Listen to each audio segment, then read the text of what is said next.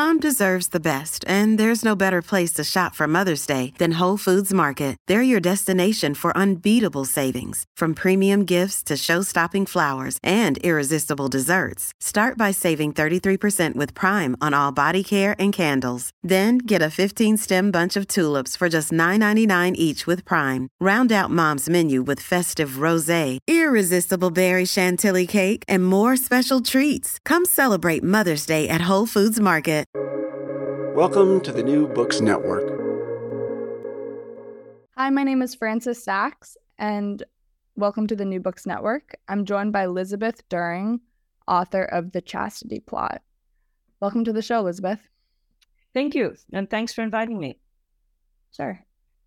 Um, so, uh, I wanted to start by asking you a little bit about your background and um, how this book came into being. Ah, no, good question. I think that it's you know asking about the the fate of a book is asking about a very you know tangled tangled history. Uh, how does how do you find your way to a book, or how does a book find its way to you? Um, for me, it's probably you know connected with my own background. Um, I come from background in feminism, feminist theory, um, but also in theology. So I've had you know a an education in theology, philosophy, and uh, religion um, but this book is more looking at chastity from a variety of, of you know cultural uh, associations. Uh, so certainly the the religious uh, plays, you know, as one might expect, a very a very important role. But it's not primarily an intervention in the religious meanings of chastity. Yeah, mm. yeah. And the uh, I, the the part that I suppose makes sense to to most people is is the oddity of trying to find a positive a reading of chastity. Because for many people within feminism, the cultural fuss about female virginity, you know, the whole uh, issue around purity has not seemed a very attractive option.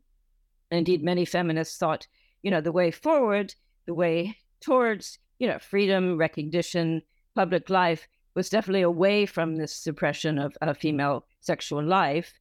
Um, and that always had this connotation that, you know, innocence, virginity was sort of condescending toward women. It was certainly keeping uh, women within, you know, a much more, um, within a kind of enclosure. Uh, you know, this idea that woman was intended to remain outside of, of the, the real active world of, of male action and, and participation, and that sexual restraint uh, was counted as female honor, you know, as opposed to you know, male military honor, uh, even male intellectual achievement, that this, uh, yeah, you know, recognition of a female value as connected to control of your sexuality was not exactly complimentary.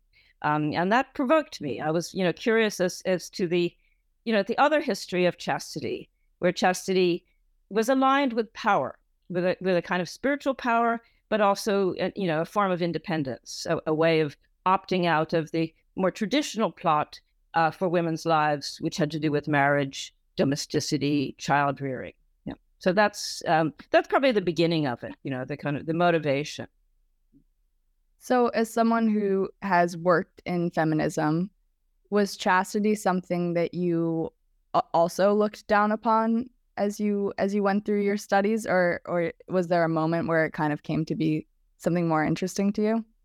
I think it's ambivalent. Uh, I, I, can certainly see the role it, it played in female subordination um, and the, uh, you know, this rather curious idea that, you know, the, the woman's body is at its most powerful, its most magical, um, its most, you know, admirable um, when it's, uh, you know, untouchable, you know, when, when it doesn't act at all, when it's passive. Uh, and that was provocative. You know, that was certainly um, the, the, the poisonous side of, of chastity. Um, but the other hand, uh, there's this tradition, you know, which I know about from my background in theology, um, where chastity was a kind of uh, almost a, a, um, a, form of athletic achievement, um, you know, a way of struggling against the body, uh, a, a, kind of ambition, um, and certainly the you know initial role of uh, chastity of, of sexual renunciation uh, among the early Christians in the first, you know, um, five or six centuries, um, probably was more a, a, promise for male ascetics, uh, for men who wanted to follow a more difficult and challenging path, who wanted to to uh, distinguish themselves from from the norm and from the commonplace, and you know enter this competition for for the, for the higher rewards. And women were always part of it, um, but most of the exhortations to chastity in early Christ- Christianity were intended toward men. So so that the the the you know different histories, the different gendered histories of chastity is certainly part of the story I wanted to tell. Hmm. So, kind of true to its name, the plot. Mm-hmm. Your the the organization I found of the book itself follows a pretty neat and satisfying um, chronological path through through the history of chastity. So I was hoping we could start kind of at the beginning, Mm-hmm. maybe not the beginning of chastity period. We I guess we don't really know in in pre pre antiquity practices, but at the beginning of chastity that we know about. Can you talk about how it came how it came to be? Yeah, because there there is something peculiar uh, about the this moment in late antiquity uh, when Christianity is forming as as a cult um, and as a new religion, and the way it did distinguish itself from you know pagan, from Greco-Roman morality and values, um, and this was certainly noticed that the Christians were doing something different. It was highly valuable in all societies, Greek, Roman, Babylonian, you know, Hebrew, uh, for people to you know have a certain restraint uh, in their sexual lives. Uh, that was you know there's always been a, a, a kind of valuation of modesty, of uh, being able to control your your erotic desires rather than having them control you. But the Christians added this this other you know this this very strange aspiration to this idea of living as if you could be free, free from sexuality, free from marriage, no longer part of the you know the, the game the game which is to continue society to keep the human race going that they brought in this this rather radical idea that maybe just bring it to an end. Uh, maybe history is waiting uh, for its for its exit its exit clause. Um, and that saying no to to sex is also saying no to sexual reproduction. So this is the controversial part of early christianity that kind of later praise of chastity has been rather nervous about that you know if you take it seriously if you follow it um, to its conclusion um, a an embrace of sexual renunciation uh, really does mean a kind of death to the species. And how can that be positively valued? Um, so that that provoked me. That was certainly you know a very strange idea.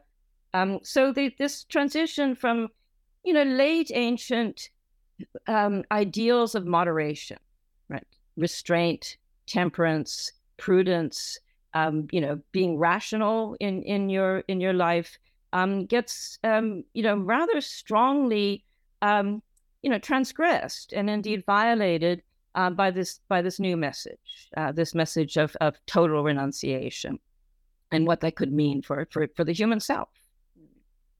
So that's the first moment, yeah. Where did that transition come from? Why did that? Why was that an appealing ideal to early Christians? I the the kind of bias against sex wasn't exactly unique to the Christians. Um, it existed in other, you know, ascetic communities and um, among, um, you know, say the the ancient, late ancient sage uh, was somebody who could um, determine for themselves how they how they would live. Um, and often, you know, lead, uh, you know, a celibate life or a life of, of say, restraint in, in eating and drinking, even in engaging in, you know, the kind of normal social activities and concentrate on, on spiritual improvement. So this idea of, of um, a with- withdrawal into the contemplative life, that was certainly pre-Christian. Um, and the Christians, you know, took that on board. They were able to absorb um, you know this you know this kind of rather beautiful idea of the purely contemplative self and then add this twist uh, which i think did change uh, the whole history of, of the chastity plot yeah mm.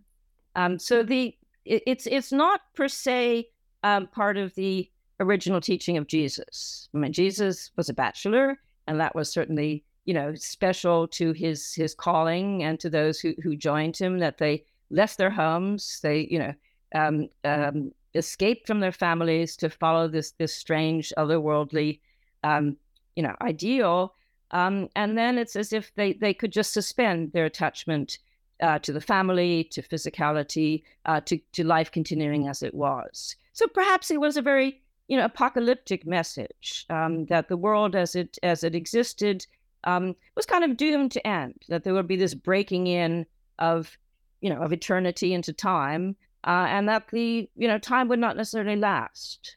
Um, so I think the the turn against uh, sexuality was you know can't be looked at apart from the turn against marriage and the family.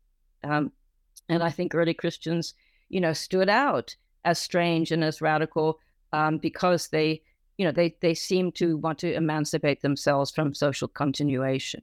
You know, to, to live in the light of, of, a, of a new world, a new dispensation, a new future. So, was sexuality central to Christian dogma at its inception? Or was that something that early Christians kind of adopted in order to differentiate themselves from the the Romans that were living so close that they were living so yeah close? living amongst uh, I don't think it was you know a, a, a dogma at all I think it was um, part of these unusual practices of living in in brotherhoods and then sometimes uh, living in sisterhood brotherhoods as if uh, sexual difference didn't obtain, um, as if you could go go beyond gender, and that was a pretty um, radical expectation. Um, so a few, you know, model um, careers of of the monk, of the inhabitant of the desert, of those who went off to live either in tiny communities or to live in caves or just to um, to, to, to wander, to lead a rather nomadic life uh, without settling down back into social communities. And that couldn't last. I mean, that was, you know, an extreme um, but rather temporary uh, moment in at least the, the life of the majority of Christians. It remained as, as a choice for the clergy, for those who were the elite, you know, the, the exclusive, unusual people. But ordinary Christians, you know, were going to go on marrying. You know, they were going to be like ordinary Greeks and Romans. And so for them, the this, you know, this new teaching uh, about the dispensability of sexuality had to be tempered. It, it, you know, it had to be changed. So a lot of Christian doctrine, you know, over the, the you know long period in which uh, virginity was certainly considered, you know, the highest vocation, you know, had to mediate uh, between these these two poles. You know, towards the family, towards reproduction, um, towards perhaps giving a place to marriage, even ultimately making marriage a sacrament. Um, and this other, you know, otherworldly, uncanny ideal um, that you could, you know, jump out of out of your skin, out of your reality into some other place, and that was the place of of the, you know, the the the chaste, the the kind of making a martyr of your own body, and what I call the eunuch, um, you know, including all the negative implications of the eunuch. And the uh, Greeks and Romans and the Jews at the time would have been horrified by this idea. To, mm-hmm. to be a eunuch was definitely to be very low on the on the you know in in the in the social ladder. Uh, so to make that valuable um, was provocative. You, know. you said that the early Christian early Christian chastity was maybe even more associated with with masculinity than it was with femininity. Mm-hmm. Were there any? Is the eunuch is the term of the idea of eunuch is that a gendered term? Mm. It certainly sounds it, doesn't it? Uh, so that you know, in, in making that kind of my term for the the more ambitious, extreme uh, form of chastity, you know, I'm I'm consciously you know playing against um, our expectations of, of gender difference. You know, what kind of body does the eunuch have? It doesn't seem to be you know an attractive option uh, for women. Um, some some of the you know more extreme dissident groups uh, around late Judaism, um, around early Christianity, um, uh, were, were suspected of, of practicing castration um, and of doing something, you know, quite horrible to conventional ideas of, of, of gender identity. Um, so the the role for women in that uh, would be, I suppose, to to um, you know forego maternity uh, to to also embrace the idea that they were that their you know significance was not as objects of you know uh, sexual attention, um, not as intending to be um, you know, perfect wives and mothers, uh, but as understood and respected for the, for their own sake. Uh, so then to become a eunuch is almost like a third sex, you know, someplace uh, in between and outside of, of conventions of, of gender identity. And that was embraced by women. Uh, women um, who were attracted to Christianity and kind of saw the point of this, you know, found it a reason to like, you know, tear up their marriage contracts, um, to to break out of engagements that had been imposed on them by their families, um, to live, say, with other women, even you know, most radically, to follow around, you know, sort of male spiritual leaders, uh, to form their own communities and own separate ways of living.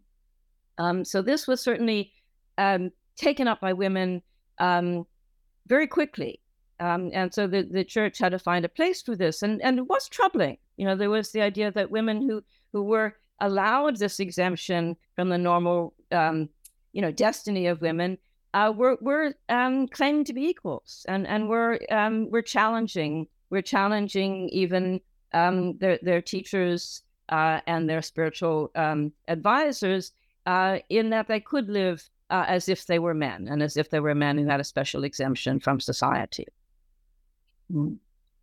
So the, the, the, the virgin probably is a term that for quite a while didn't have, you know, a, a you know, a strict gender um, connotation. Um, men were called virgins. You know, the the, the forty thousand men, who, the forty thousand virgins who would, you know, um, inaugurate the new and final you know age like like the age when revelation was really actualized um, were probably supposed to be men um, but then groups of virgins uh, were also idealized in, in, in, that way. And and uh, families who were disgruntled um, that their daughters you know or sisters or wives were you know uh, breaking out um, we're told that this is something to be proud of rather than than you know going to complain. And, and there, there are plenty of court cases um, where where Christian leaders um, had to, you know, face um, judges who said, you know, you have, you have, um, you know, you owe something back to these families. You have stolen these women from them.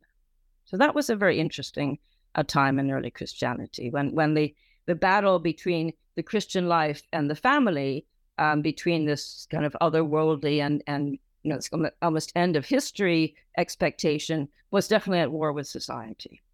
The idea of virgin as um, something that was kind of androgynous, more of a singular, even more of a, a intense concept mm-hmm. dated from the popular imagination, and it became something that was more gendered.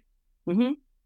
Oh, how did that shift? And I think you talk about that as the shift from the eunuch plot to the maiden plot. Mm-hmm. What was that shift? Yeah, no, that that that's a very interesting question, and and I can see how it also picks up, um, you know, some of the um, kind of more utopian uh, expectations we might have today of the the non-binary position as as a kind of antisocial and more self-determined uh, way of life, and you know, similarly challenging to conventional ideas of gender. But there was always compromise. I mean, you you don't you don't have innovation, you don't have provocation without you know kickback, um, without a backlash.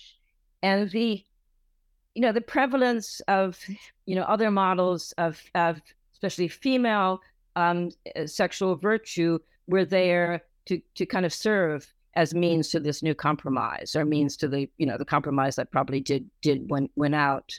Um, the, um, one of the things that I suppose didn't figure very much in the Christian struggle over this extreme concept of you know androgynous or non non-binary virginity.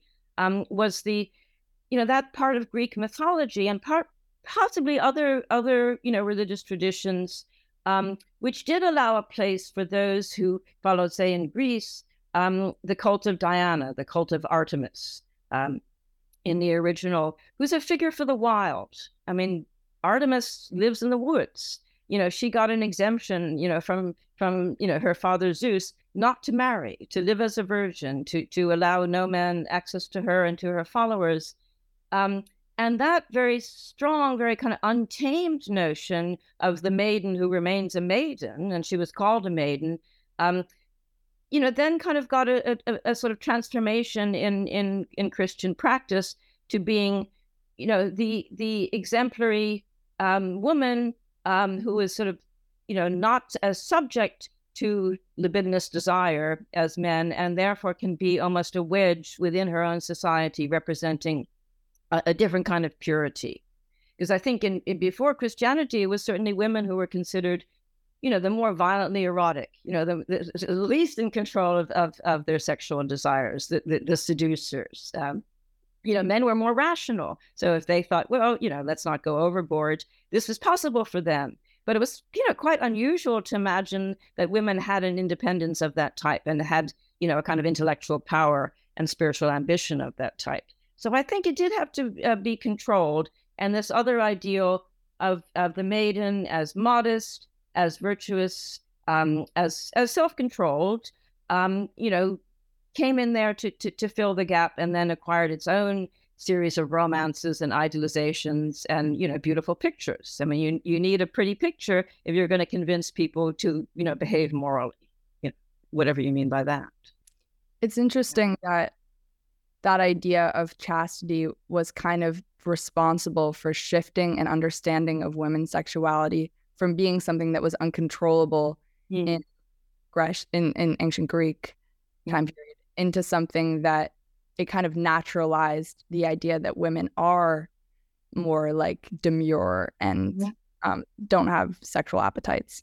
Yeah, no, no, no. How you convince people of that? It's it's it's an interesting story. Um, it both, you know, led to this idea, especially in the 19th century, a kind of European ideal, and and perhaps in many other places, that it was easier for women to exercise restraint, um, and therefore their modesty uh, was valuable, and they would be they would be the leaders in any campaign of, of reform, rehabilitation, uh, protection of the family, protection of children. Um, you know, fight against uh, sexual crimes, against promiscuity, against commercial sex. So women get, you know, almost um, solicited into into representing this and representing uh, a kind of you know, social unease uh, with unbridled eros. You, know, a, a, kind of um, as if as if the libido was weaker in them. Um, and you know, this is I think we really have inherited um, this assumption that you know male desire, um, you know, is is just naturally more intense. Um, you know, un, un, untrammeled, um, uh, indiscriminate. Uh, but women bring this kind of order and restraint to it. So that was a you know, a kind of a, a positive, you know, if you like, narrative uh, that women within Christian culture um, were, were given as their model, as their way to become exemplary, as their, as their way to be special, distinct, and beautiful. And then they were given, you know, um, images probably from a different tradition, which I talk about in the book, um, the pastoral tradition, uh, that women are, you know, sweeter, more gentle, uh, more removed from the cut and thrust of you know both commercial life and and um, you know uh, military life, uh, and they can be this this retreat. They can be this kind of idyllic place uh, where men go to relax um, and get away from you know from from the force and competition and you know rivalry of regular life. Um, so the so the virgin there becomes something you know both magical for her very sweetness and her childlikeness. Um, so this this other idealization of um, the Virgin as kind of the survival of the child um, has played a, a, a, pretty strong part um, in this culture of valuing chastity. Within that pastoral aesthetic, is the goal of virginity still spiritual exaltation? Mm. Or is it more secular? Is it more about marriage and and being being a valuable um like a desirable object for marriage yeah yeah that that's i suppose is is the the lament of my book in a way if, if it if it has a regret it's the decline of the sacred uh, ambitious aspect of, of chastity uh, in favor of this you know more accommodating um, more passive um, association of chastity uh, with modesty, um, with a kind of unknowing innocence um, that that could be, um, you know, could be ideal femininity. Um, that that the the woman um, never, you know, never grew up to the same extent, and that um, would never have been part of the original Christian message. Um, that that I think you can, if you're going to blame somebody, you know, you can't blame Saint Augustine and Saint Paul. It, it's a secular ideal, um, and if you like, an, an, an ancient myth. How has that ideal been reinforced throughout literature, in medieval literature yeah. or modern literature? I mean, you get those these these you know chivalric romances, all these stories about knights uh, whose purpose in life is to go save virgins, and and virgins somehow have gotten lost. You know, they're wandering around in the woods, uh, or they're you know uh, you know potential victims of of predators and and you know brutal types, or indeed of monsters and you know non-human aggressors. Um, and knightly virtue is to you know both respecting the purity of virginity, but having this great satisfaction of being able to save uh, these innocent childlike women um, and to protect them from perhaps their own sexuality as well as anything else. So I think the medieval um, literature um, kind of loves this notion of the, the the magical, you know, the virgin who who's the only person who can catch the unicorn. Uh, the virgin is the person who can walk through, you know, this, um, you know, enchanted, uh, diabolical world um, and remain intact, you know, kind of remain just exactly what she is and nothing else. So there's a kind of integrity there, which is the, the positive side of that, and goes along also with the um, the way um, you know medieval, you know, romantic mythology um, tried to turn the sublimation of of erotic love into a, a virtue for men as well.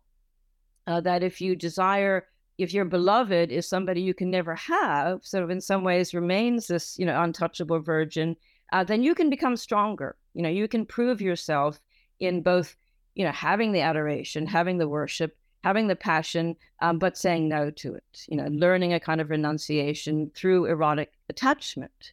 Um, so the woman remains desirable, you know, beautiful, perfect. You know, we we don't we you know, we, we we maintain the objectification of of the female um, body and female sexuality, but it, but it turns out to be a compliment to the men um, who can look on this and yet say no to themselves, say no to their desire.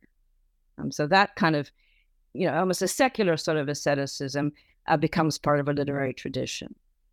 Do you feel like that further that serves to even further abstract women's sexuality because it's not something that it becomes something that's not even um it doesn't even have a any solidity to it like it's mm-hmm. not like it's something that women are either denying to their suitors or um like overwhelming them with it's something that is never even going to come about the the male the chivalrous males never get to come in contact with the with the with the females and the more elusive or aloof or mm. unattainable a female is in these stories the more valuable she is.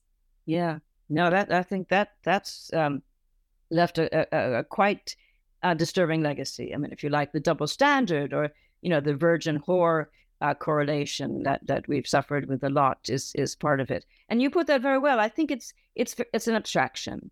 Um, it's an ideal of disembodiment at the same time that this is you know kind of highly endowed with with, with sexual um, you know allure right so that the the allure is that which can't be touched the allure which is that that which is unattainable but that is no action on the part of the woman. I mean the woman is just to remain in in her tower or you know surrounded by you know like sleeping beauty you know surrounded by these these um you know thorny bushes um and that the the, the almost the the ideal moment is when the, the the desiring male is kept away from this possible consummation um, that there's always something disappointing um, you know, a letdown, you know, a kind of return to normalcy about consummation. You know, then where is the ideal woman after that? You know, so you, so you want to put it off as long as possible, and you want you you want to be, you know, it's like then then the kind of male erotic plot or the kind of traditional erotic plot, you know, is this step by step, um, you know, refusal that perhaps at the end there will be, you know, a a um, a condescension, you know, an assent, a consent um, but that you want to prolong, um, you know, the seductiveness of, of that, um, so that women are valued, even if they're not quite believed, if they go on saying no. And th- that's a problem. and that's a problem um, that I'm trying to look at now I'm, I'm turning from chastity to doing some work on on rape, um, and particularly on unconscious rape, to find out why, yeah, why the the uh, woman's power to say no is both idolized and indeed fetishized, and yet never uh, never taken seriously, never totally believed. That's fascinating. Mm, never thought about it like that. Um, okay, so I see that we are actually running out of time. So I have one more question, which mm-hmm. is that, um, and this is something you touched on in the introduction to your book, actually, which is that there's a modern distaste for making any moral judgments about the sexual practices of women. Um, you didn't exactly put it like that, mm-hmm. and I don't, I just, I don't know if that's exactly what you mean, but that's in my experience that that is true. Um, and we never want to say that there's one way of being sexual that's better than another in modern feminist discourse. Yes. Yes. That's obviously liberating and allows for more plural, plurality of experience, which is a which is a really good thing. But it also might leave us without any guidance and without any alternative structure. And so I could see how sexual practices without any um, imposing structure on them might fall into the patriarchal structure that is already dominance mm-hmm. that's already dominant should there be more intervention into the erotic lives of citizens hmm. yeah so this gets to a whole mess about the, the, the private and the public um, which was something that you know to, to give them credit I, I think early christians you know managed their own solution to it I do think there's a problem about the lack of, of sexual ethics um, today. And so, you know, maybe, you know, the book is, you know, only starts to be an intervention um, in that and in reminding us that there have been other ways of, of conceiving um, sexual sexual ethics, even though they had, I, I suspect, um, their own kind of, you know, innate decline and, you know, innate um, um, destiny to become ambivalent, paradoxical, impossible. But we haven't come up with anything better we we we still have this awkwardness, uncertainty within feminism. Um, can you be just sex positive? Is it all great? Does everybody have a right to sex? And then where does that lead to you? Certainly, where does it lead to you in in questions about, you know, sexual harassment, you know, assault, objectification of women, um, you know, even that kind of you know, vulgarization of, of the conversation about sex, because we are, you know, um, we are kind of, you know, anxious um, and kind of queasy about the very idea of, of trying to think morality and sex in, in, in the same in the same moment. Um, and feminism, you know, first it thought it had an answer. Yes, you know, we get rid of sexual repression and then we're going to be equal.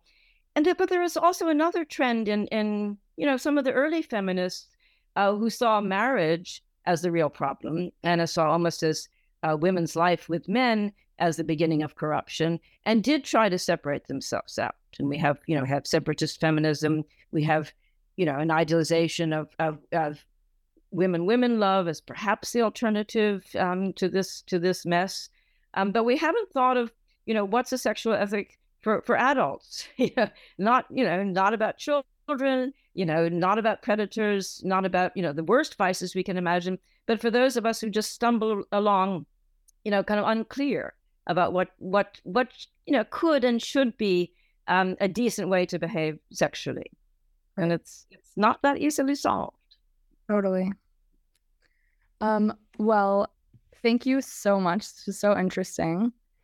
Um, is there anything quickly? I see we have a little more time. Anything before we go that we should look out for in, in, in the present? I don't predict um, a revival of, of sexual chastity or any kind of chastity. Um, I, you know, I it would be interesting if in our, you know, in our discussions about, you know, a world beyond gender and a world beyond binary gender, uh, if some of these, um, you know, more ancient uh, traditions and images uh, return, I, I, think, you know, the the, the cult of Artemis has, has a certain appeal. I mean, this this wild and um, you know, kind of very destructive uh, goddess, you know, because virginity can also be very violent. Um, that has a sort of force that might be used, you know, against the, you know, the condescension um, to sexual virtue as something only for those who are afraid of sex, who are weak, who are inhibited. There, there are there are other ways to uh, imagine you know, an independence from uh, you know from the kind of imperative of sex, uh, and I think that that that may return. Um, I don't think we're going to um, we're not going to get away from a different responsibility for feminism, uh, which is to to fight to defend um, you know women's control over their own sexuality. I don't think chastity um, is is going you know is is is the right uh, weapon yeah for that war. I don't know that I have a better one, um, but one one kind of has to adapt um, to each uh, new struggle. But but I do I do look forward to you know one one other thing is perhaps um, you know getting rid of um, this um, sort of blanket condemnation of of the Christian tradition as you know the villain um, in the history of, of, of feminism and the vi- villain in, in, the history of sexuality. Uh, I think I think Foucault has helped a bit to make us see that differently, especially like in the, the last couple volumes of his history of sexuality, um, and also the Greco-Roman uh, notions of of temperance, of self-ownership, um, of um, a kind of more contemplative attitude towards sexuality, where sexuality is not just considered something um, you know wild or bestial, um, but something that you know is part of life, but but you know not the be all and end all. Um, so so if I had to you know, give, if I had to look positively um, at the next step um, for you know feminist critics um, and scholars um, and uh, activists, uh, it might also include um, you know rethinking our, our our cultural past in the history of sexuality. Lisabeth, thank you so much. Thank you. Very nice to talk to you.